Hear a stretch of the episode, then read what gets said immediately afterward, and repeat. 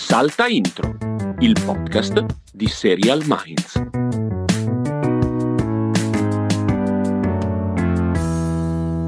In questo pazzo, pazzo, pazzo 2022 in cui si vota a settembre, il campionato inizia a Ferragosto, la serie più attesa dell'anno arriva in Italia e nel mondo il 22 agosto.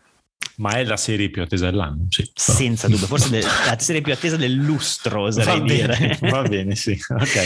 Non la so serie se è attesa quando- abbastanza per farci uno special. Cioè, incredibile, incredibile. Ovviamente lo facciamo solo perché sono tornato, sono tornato alle vacanze, non ci avrei mai pensato di farlo e, e ti sentivi in colpa vacanze. per il fatto che sono tre settimane che... Sono eh? 23 giorni per l'esattezza, Madonna. 23 giorni durante i quali ho letto molto, ho visto qualcosina, ma ho, ho acceso il computer solo per il gesto più nobile che può essere, eh, per cui può essere usato un computer, ovvero emettere delle fatture.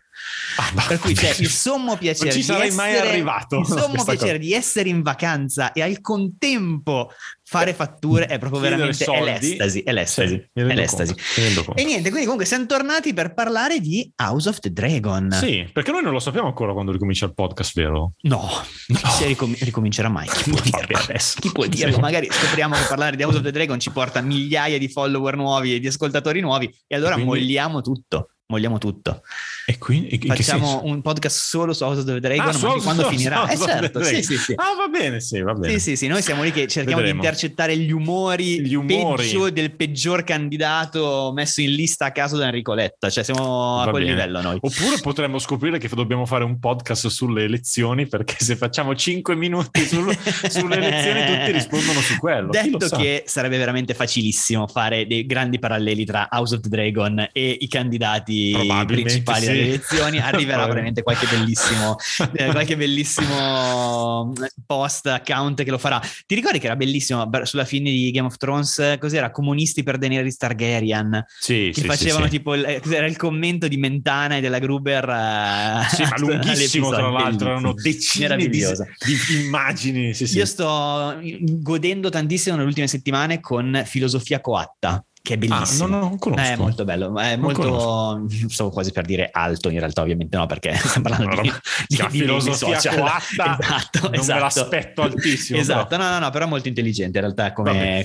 Comunque, Sì. dicevamo House of the Dragon, Sì, la serie più attesa dell'ultimo decennio almeno. Decennio, Decennio. cioè, prima sì. ancora che partisse Game of Thrones Game of c'era Thrones. attesa per House oh, of ma the chissà Dragon. quando fanno lo spin-off, non vedo veramente l'ora. Una serie basata su una storia di George R. R. Martin che non ha un, un libro ancora in uscita, che non deve, non deve essere ancora completata. Esatto. E già No, questo non è Ma male. non, è, ma non è che in realtà è così, perché lui ha fatto No. questa roba qui, questo per dire quanto siamo preparati prima di fare lo No, speciale. questo è Fire and Blood. In tratto realtà del dal- 2018, ma in teoria dovevano essere due. Ah, il ecco, secondo non mi scusa. pare sia ancora uscito. Però Scusa. diciamo che, diciamo, che, diciamo che il libro è quello lì. Non credo che questa stagione arrivi alla fine del libro neanche per sbaglio. E George Martin è molto presente nella produzione Sì. di questa serie, molto Sì. più di quanto non fosse presente in Game of Thrones. E lui ha detto anche una roba tipo è esattamente come volevo che fosse. Ma che tipo dire? che ha scelto lui lo showrunner. Cioè, nel senso, Ryan Condal, che è il- lo showrunner, è stato portato a bordo della produzione proprio da Martin, che non, Sì, non lui l'ha capito bene in che chiamato modo l'ha ha conosciuto, detto, io però... a quegli altri ho staccato la pace da tempo Esatto. e quindi ora lo fai te.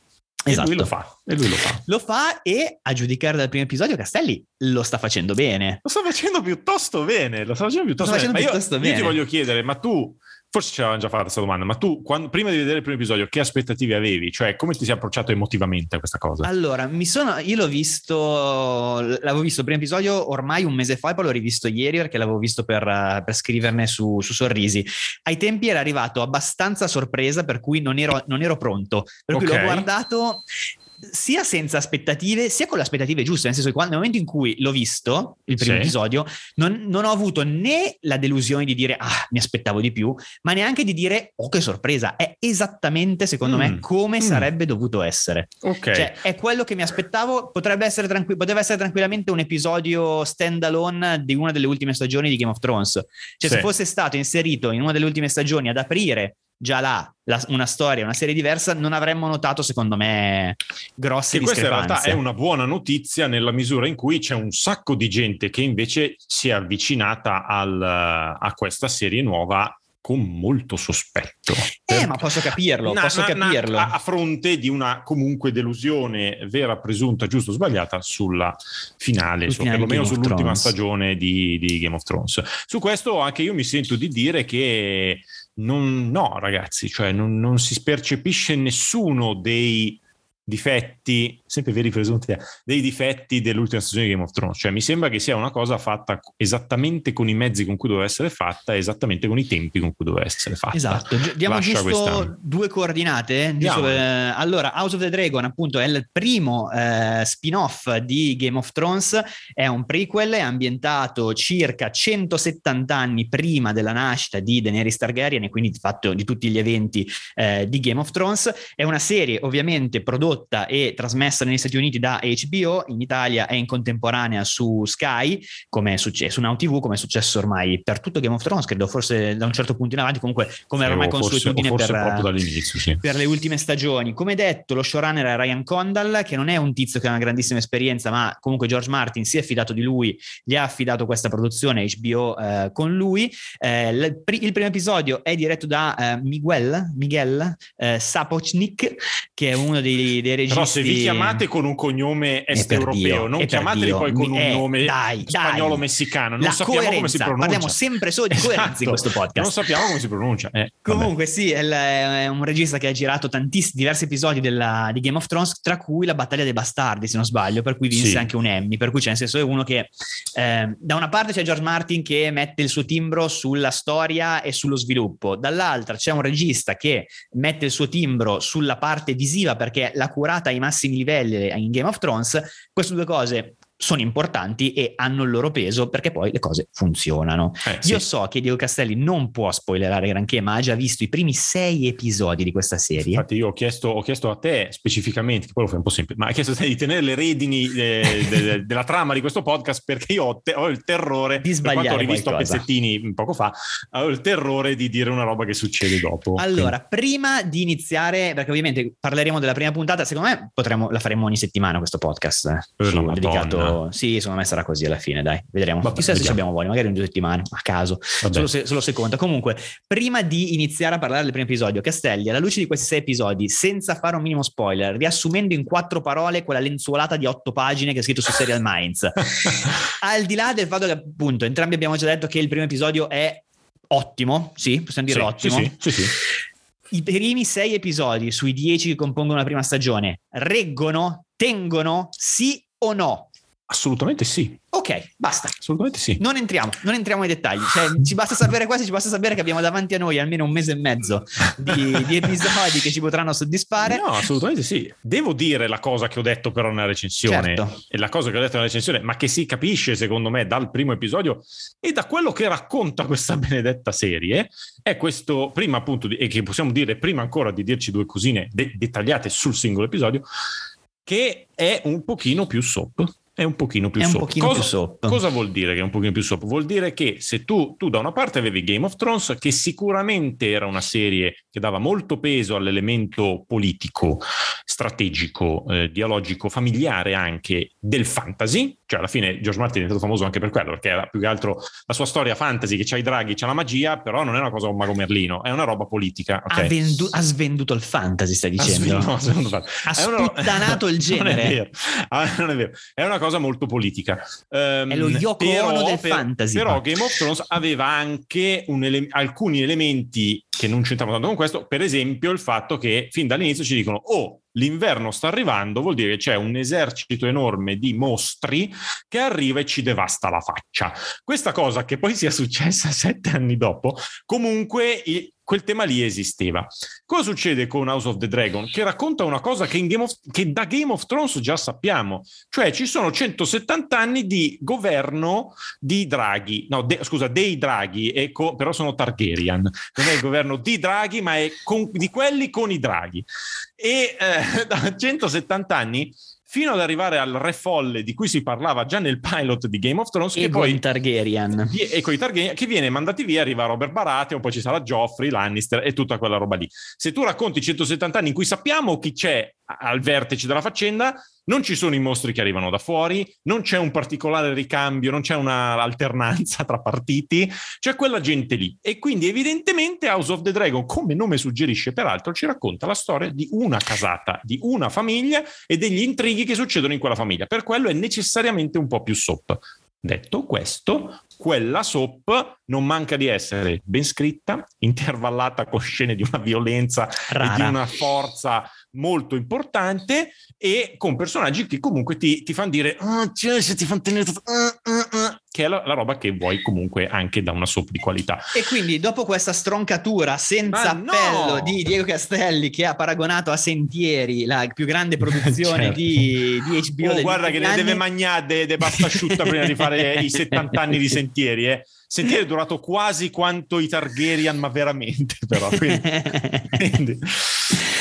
Allora, come vogliamo procedere, Castelli? Vogliamo fare tipo come se fossero dei serial moments di questo primo episodio, indicare quali sono dei passaggi che ci hanno particolare. Sì, non, non sì. sarei a fare il riassunto. No, non è che andiamo... Cioè, se state ascoltando sta cosa l'avete già visto. No, no, diciamoci, diciamoci, delle cose che ci sono rimaste impresse, da cose, gro- cose grosse fino a cose un po' più piccole. Allora, a me la prima cosa che ha colpito è stato, oh, ecco, tu dicevi di aspettative, eh, una delle aspettative che avevo, uno del, dei miei livelli di attenzione che avevo guardando l'episodio era capire il, il livello della violenza.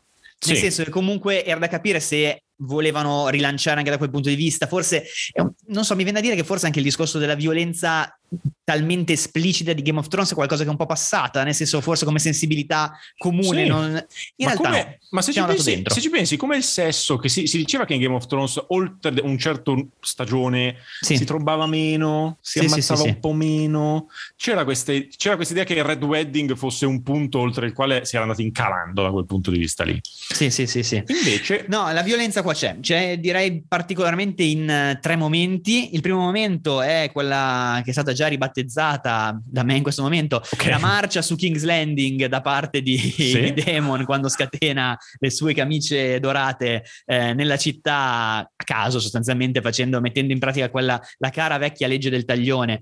Eh, Demon Targaryen interpretato da Matt Smith, abbiamo visto, è uno dei, di quelli che saranno eredi, i potenziali eredi perché è evidente che senza voler entrare in spoiler dappertutto, nel momento in cui viene presentata la serie, viene presentata come un, una lotta tra possibili eredi al trono. Per certo. cui lui è, è uno di questi. È Succession con i draghi, esatto. esatto.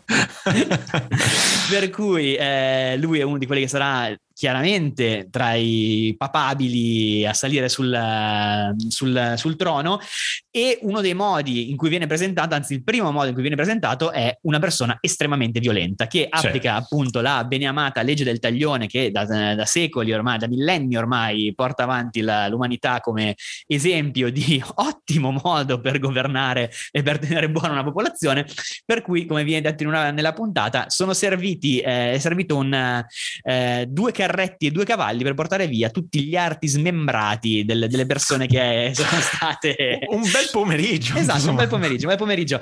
Violenza lì, violenza all'interno ovviamente del, del torneo sì. Eh, dove anche lì vediamo nell'arco di pochissimi secondi, in un piccolo montaggino, tra l'altro, tutta una serie di sgozzamenti, sì. accette che entrano nei crani e tutto.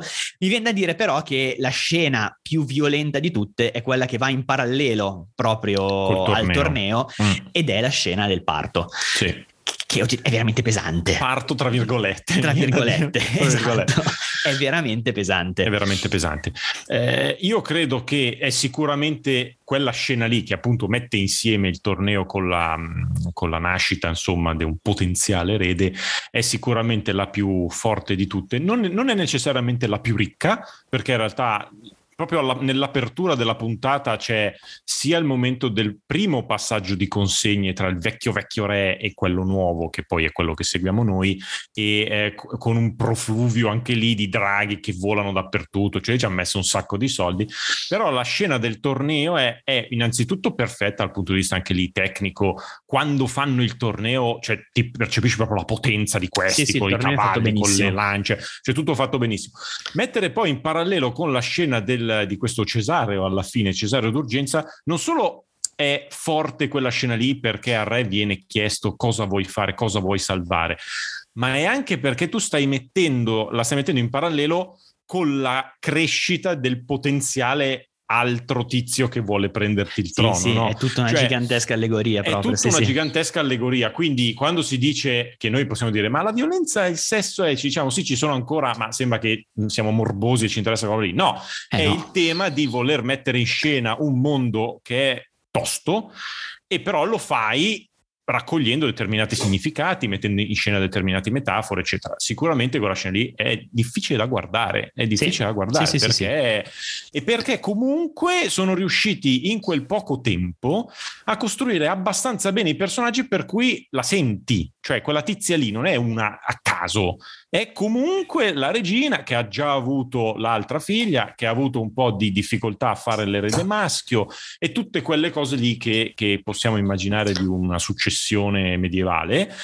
Le senti perché secondo me una delle cose belle di- della scrittura di questa serie qua, in questi primi episodi, ma già nel primo, è che mette bene in chiaro le cose, cioè i personaggi eh, Ah, ti piace perché è didascalica, bene. quindi, quindi è una No. soap didascalica. No, anzi, bravo che mi lasci questo, fai questo Guarda assist come te l'ho messa lì. per dire che già si vede qui, ma mi permetto di dire che si vedrà meglio ancora dopo. È una serie dove non ci sono buoni e cattivi dichiarati, che se vuoi in Game of Thrones c'erano un po' di più. Sì. Cioè, gli Stark sono buoni, cioè c'hai poco da... sono i buoni, i cattivi sono i Lannister, Tyrion non lo è così tanto, e bene o male, vabbè, Daenerys in Ma teoria sarebbe dico, buona, cioè, ma parlavamo, de- parlavamo del torneo. Eh, in Game of Thrones, Sì. Daemon Targaryen o una sua versione che poteva Sì. essere un Jamie Lannister volendo, Sì. avrebbe vinto il torneo. Qua invece non lo vince. Vero? Nel senso, Sì, in sì. questo senso è davvero più sfumata. E a proposito di sfumature, secondo me la scena più bella del primo, di questo primo episodio è quando scopriamo che è morto anche il figlio neonato. Una cosa Sì, che ci viene vero. proprio, vi viene da dire, viene buttata lì. In realtà no, è tutto fatto alla perfezione. Cioè noi vediamo, finiamo la scena della, della morte della madre con eh, un, come si chiamano quelli, gli eunuchi, non so, i, i preti della faccenda, Sì, che tiene, che tiene in braccio il, sì. il neonato, stacco, vediamo la pira che sta per essere accesa della moglie e vediamo sotto anche la pirina so- e ce lo fanno del- vedere proprio come aggiunta. Cioè, Come noi aggiunta. pensiamo di vedere solo la madre e invece quel cesareo terrificante lì, quella scelta Sì. che lui ha dovuto fare, non è servito a niente. Esatto, e a È livello di questa. regia, il fatto che venga mostrato soltanto visivamente, che nessuno nel primo episodio vada a dire al re o che il re si interroghi in Sì. un eh, soliloquio, ah la mia scelta, ho sbagliato tutto. No, niente, basta far vedere quella roba lì e hai capito tutto. E secondo Sì, me questo sì. È, uno- è il momento forse davvero che si capisce, in cui si capisce il livello di qualità eh, di scrittura regia di questo episodio, non dico della serie, però questo secondo me è proprio un momento E, importante. e tra l'altro quel momento lì che poi oltretutto serve anche per la prima volta in cui Renera,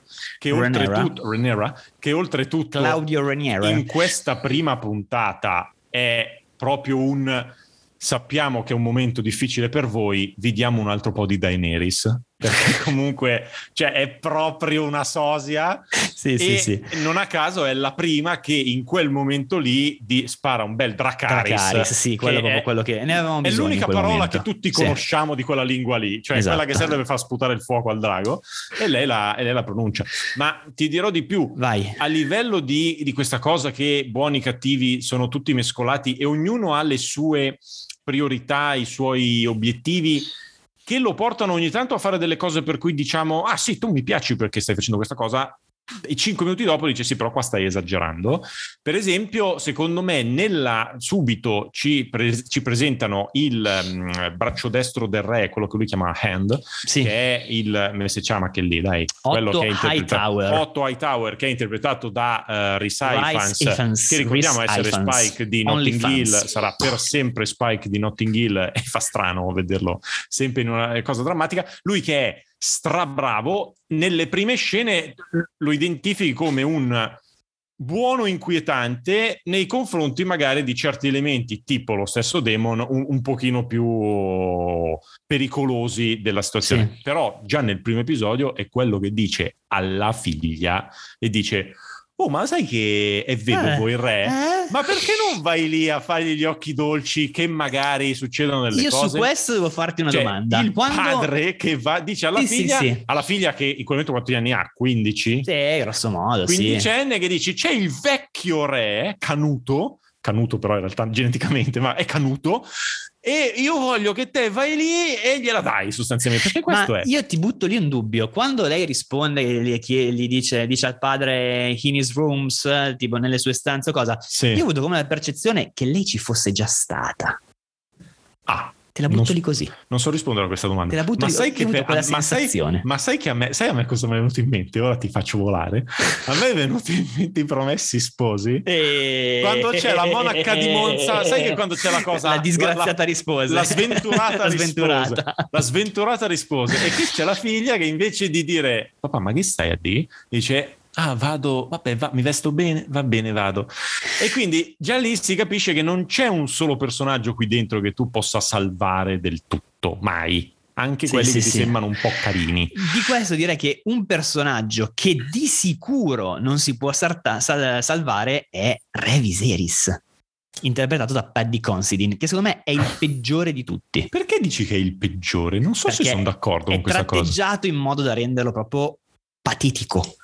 Cioè, nel senso, è uno che, nel senso, è uno Eh, che non riesce ma- a sedersi sul trono di spade perché si taglia con le spade del trono di spade. Vabbè, ma non, non odioso, tu dici No, eh, no, no, inadeguato, proprio- sì, inadeguato. Che poi nel senso fa tutto, fa tutto il giro, perché ovviamente Sì. è lui che condanna la moglie a morire per la fissazione di, avere il figlio maschio, Sì. è lui comunque non riesce a controllare Demon e di fatto farà partire, poi immagino, tutto sto casino. Dimmi che stai alzato la No, mano, anche prego. se, no, anche, anche se non so dire, cioè la, la- la scena lì ce la vendono come la scena del Cesare, ce la vendono come vuoi salvare il bambino? E dice sì, salvo il bambino condannando mia moglie. La grande verità, forse lo dicono anche, è che cioè, o, cioè, o facevano quello o lei moriva lo stesso, questo bambino cioè, sarebbe sì, sì, morta no, comunque, certo. quindi in realtà un Sì, sì, sì, sfumata, sì. se vuoi. Però guarda. comunque, Devi comunque prendere sia. la decisione che la aprano, quello sì. Esatto. Quello sì.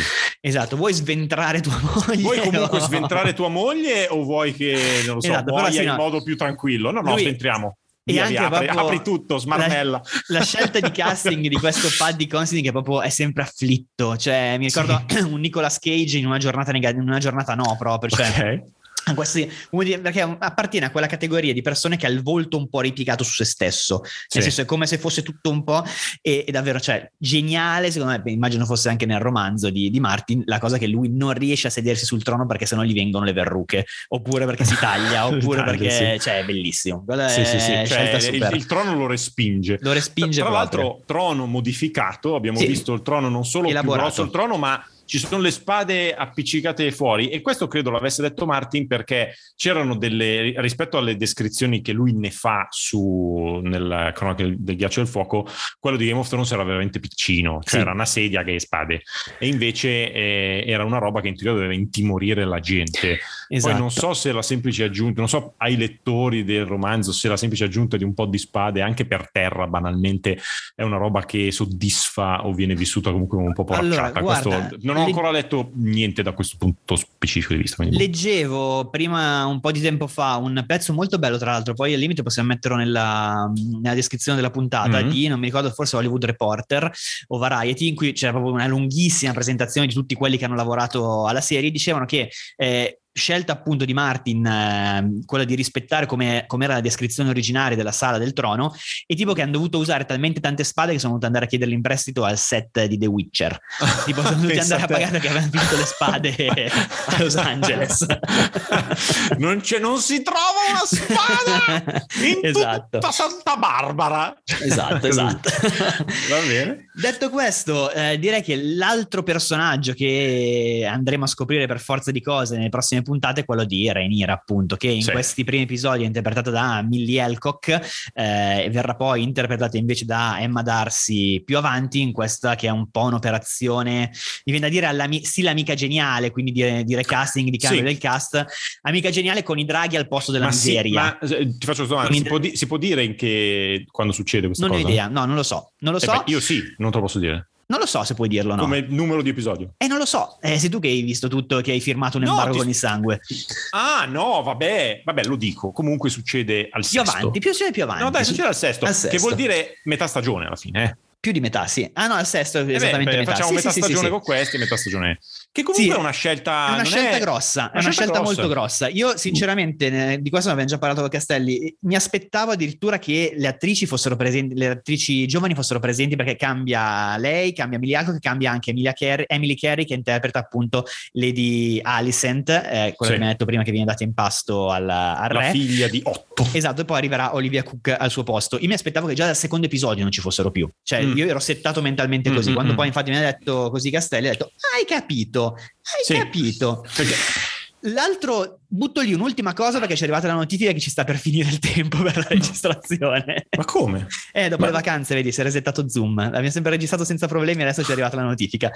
No, in realtà abbiamo ancora 10 minuti. Per Va cui... bene, ok. Ah, sì, lo No, vedo anch'io, guarda, sì. allora, l'altra cosa, secondo me, interessante è, eh, abbiamo parlato della violenza. Eh, in realtà questa violenza esplode in un mondo che la violenza non conosce.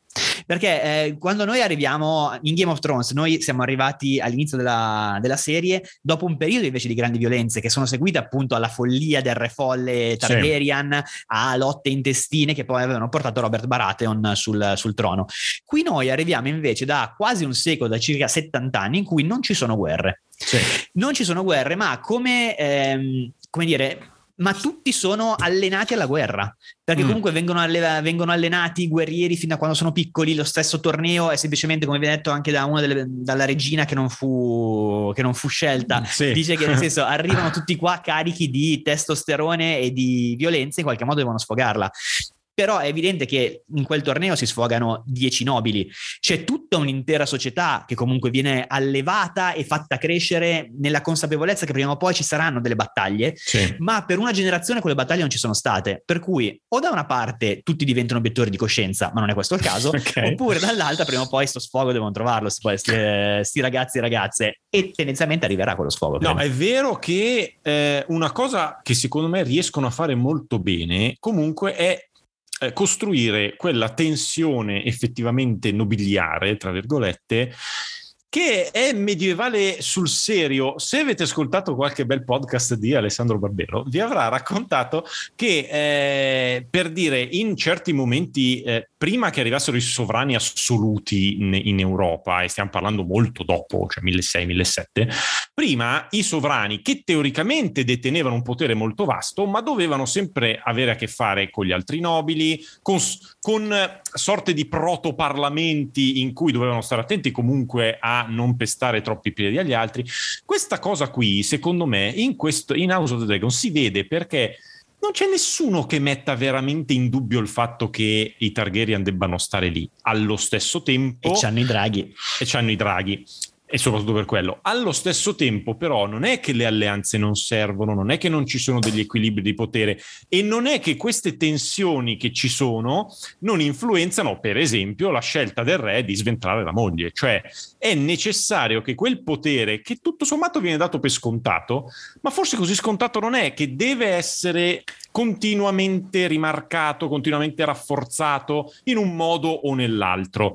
Questa roba qui, questa base qui, è quella che poi genera tutti i sotterfugi, tutti i tradimenti, tutte le, eh, le- le necessità che i personaggi hanno di farsi vedere in un certo modo, perché per non perdere il loro potere. Secondo me questa roba qui, che se vuoi è banale, però renderla bene dal Sì, punto sì. di vista della scrittura e tenerti lì apposta per tenerti lì sapendo che questi saranno sempre loro perché lo sappiamo, ma allo stesso tempo farci percepire la difficoltà di stare sempre lì è quello su cui si gioca una serie come questa. Se no- Aggiungo, aggiungo un altro tassello. Mm. Eh, saranno sempre loro, ma saranno anche loro la causa della loro rovina, perché lo sanno benissimo. Sì. Che sarà per forza di cose una guerra intestina a mettere fine al loro regno, perché Sì. no- niente può opporsi ai draghi, cioè per opporsi a un drago ci è voluto l- eh, l'esercito dei non morti e- Esatto. e, comunque non ce l'hanno fatta. Anche se poi io poi non so, non mi ricordo se in Game of Thrones veniva spiegato perché a un certo punto i draghi non c'erano più. No, non cioè veniva in House of the Dragon di diceva draghi che ce n'è un tot. E secondo me l'unico motivo che adesso plausibile, non è che voglio mettermi a fare già le teorie dopo il primo episodio perché non c'è motivo di farle. No, ma anche più che, che più teoria, secondo me questa roba poi quelli che hanno letto il libro già lo sanno. eh sì, quindi vabbè. secondo me i draghi si ammazzano tra loro. Perché si divide in fazioni la famiglia e si Può essere, fronteggiano. sì. Poi c'è da dire che i draghi, l'abbiamo visto anche in Game of Thrones, i draghi non è che, cioè i draghi sono dentro le, le uova, vi ricordate le uova Sì, che aveva sì. Daenerys, non è che si aprono sempre, eh, cioè vengono messi vicino ai bambini e non necessariamente Però si adesso qua comunque si parla di 10 draghi che vivono in contemporanea e che in qualche modo dovranno diventare di meno, perché nel senso davvero è, secondo me questa prospettiva che la fine del potere arriverà solo da un'autodistruzione, questo secondo me è molto bello, cioè molto affascinante, È perché è proprio un po' quel, non so, mi viene da proprio la- lì si innesta poi, nel momento in cui inizierà, immagino, a scattare la guerra civile, eh, si innesta E proprio poi- quel- quella, Sì, sì. quella situazione da fine impero che a me E poi se ci sempre. pensi, moto genetico autodistruttivo dei Targaryen, che anche Daenerys pure da sola, cioè Sì, senso sì, sì, sì, che non riesce a... No, ti volevo chiedere, visto che ci mancano 5 minuti, dammi un commento su attori e attrici preferiti, cioè qualcuno che, che ha detto, ah, questo è proprio bravo degli altri. o- Eh, Matt Smith mi è piaciuto molto. Ah, Lui mi è piaciuto molto, nel senso che lo fa sopra le righe, palesemente, però lo fa- cioè, ci sta che sia così, cioè, l'ho trovato credibile nel personaggio. io, Lui io invece molto. eh, lui, io sono d'accordo sulla, sul su come lui recita. Io continuo a pensare che lui abbia un po' la faccia da scemo. Eh, ma è fighissimo quello, cioè nel senso è perfetto Eh, quello, boh, nel senso che in dici, eh? Doctor, Who, in Doctor Who era comunque quello un po' perso tra le nuvole, qua Eh, però forse invece, per un eh no, qua dottore- invece qua ti dà proprio l'idea della follia, del, del potere immenso Ah, tu lo, tu lo vedi come follia. Sì, sì, Io lo sì. vedo come non sempre riesco a percepirlo come pericoloso. Ecco, però adesso Eh. che mi hai detto degli attori, devo dirti che pensando agli altri non ne ho notati altri. Eh, Mentre io, invece... io, io Risaifan sì. Io Eh, sì. però uno dei tanti. Nel Però senso, la voce, non so, secondo me usa la voce in un modo che proprio mi Game fa dire Thrones- sei proprio quel personaggio lì. in Game of Thrones, dopo aver visto già i primi episodi, comunque avevi già del- dei personaggi più Sì. fo- forse più forti. Qua il personaggio veramente forte è soltanto Demon Targaryen per il momento. Mm. Lo diventerà, immagino, Rhaenyra, lo diventerà Sì. forse anche Alice, diventeranno altri, però questa prima puntata è la puntata in cui hai chiaro che il personaggio forte per il momento Sì. è, e il villain è quello lì. Sì. Poi io dal punto di vista comunque di impatto sullo schermo, Rhaenyra mi è piaciuta molto. Sì, sì, Cioè, sì. trovo- poi lei la trovo bellissima, onestamente più bella di quella che viene dopo, scusate. E, chiedo scusa. E, mm, eh, per cui in realtà mi è piaciuto molto anche quello, mi è piaciuto, mi è piaciuto Recyphans e... mm, e ho quel, avevo quel dubbio lì su, su, su Matt Smith, però comunque ci sta. Quello che manca, e ora non dobbiamo fare il paragone con Game of Thrones perché non è quello il Ma tema, sì, però, cioè, però ovvio- ovvio manca, farlo. secondo me manca un Tyrion, ma dal punto di vista dell'alleggerimento, cioè non c'è la linea mai... comica, la linea comica. la linea comica. Oh, io, a me quel, quel tipo di linea comica lì vero, di, linea comica non piaceva, c'è. anche perché era una linea comica molto intelligente, cioè Sì, sì. molto, non era Boldi Ah, De bravo, questo, questo è intelligente come cosa. Potrebbe, ma- potrebbe mancare qualcosa che non fa prendere troppo sul serio la serie, cioè che è una serie che si prende troppo sul serio. Il È una di serie, e non che Game of Thrones non lo fosse, No, però no, veramente eh, Tyrion ti dava l'idea di quello che aveva uno sguardo anche Sì, sì, laterale sì. sulle vicende. Tyrion E e, qua- poi più avanti le schermaglie tra Brianna e Jamie Lannister. Ah, anche sì, cioè comunque c'era, quel- c'era qui e là quell'elemento lì. Questa, questa qui, e ve lo dico anche con cognizione di causa, eh, per ora su sei episodi eh, non, non- non c'è un momento che ti scappa la risatina Quindi, sorniona. Eh, Riassumendo, è una soap didascalica che si prende troppo sul serio. Sono queste le Oh, parole che verranno messe bellissimi, eh. che verranno messe sulla fascetta del l'altro, DVD voi che dovete, sapere, voi dovete sapere che io il sesto episodio l'ho visto in una versione super uh, Eh. Sì, sì, sì, sì. e c'erano delle scene dove solo l'audio super casino con la scritta qui c'è un drago che fa questa cosa Sì, sì, sì, no, bellissimo. niente. la, mia, la mia roba preferita è stata quando ho visto al suo tempo gli screener di The Witcher e c'era proprio ancora il green screen. sì sì il green screen, davanti al green screen, bellissimo. Sono Belli- cose, cose quelle belle. robe lì sono fantastiche Sì, quando sì, le sì. vedete prima vabbè comunque sia Va bene, io direi che siamo arrivati in fondo a questa prima puntata. Adesso capiremo quale sarà la cadenza di questo podcast, se andrà a raddoppiare il nostro salta intro, che prima o poi ricomincerà fatalmente, però secondo me a settembre, sarà una decina di giorni Vabbè, magari. sì, no, non- Vedremo sì. se nel frattempo andremo avanti puntata per puntata oppure faremo ogni tanto qualche incursione quando ci sarà veramente bisogno e necessità, quando il paese non abbiamo parlato dello, dello spinoso tema di patriarcati e cose così che secondo Ne me è parleremo più bello da parliamone magari quando abbiamo visto anche il Signore degli Anelli che secondo me sarà un bel confronto da fare quello lì perché che si presenta come serie super walk. Lo trovo molto interessante come argomento, trovo anche molto interessante il fatto che sia uscita la scritta a meno di un minuto. Io apprezzo tantissimo ah, il fatto fa vedere il 50 Apprezzo 40, tantissimo che ci abbiano messo questo limite perché io adoro queste cose. Siamo rimasti dentro. Va bene, allora salutiamoci Ci sentiamo. rapidamente. Buon House of the Dragon, amici. Ciao ciao. Ciao ciao. Salta Intro, il podcast di Serial Minds.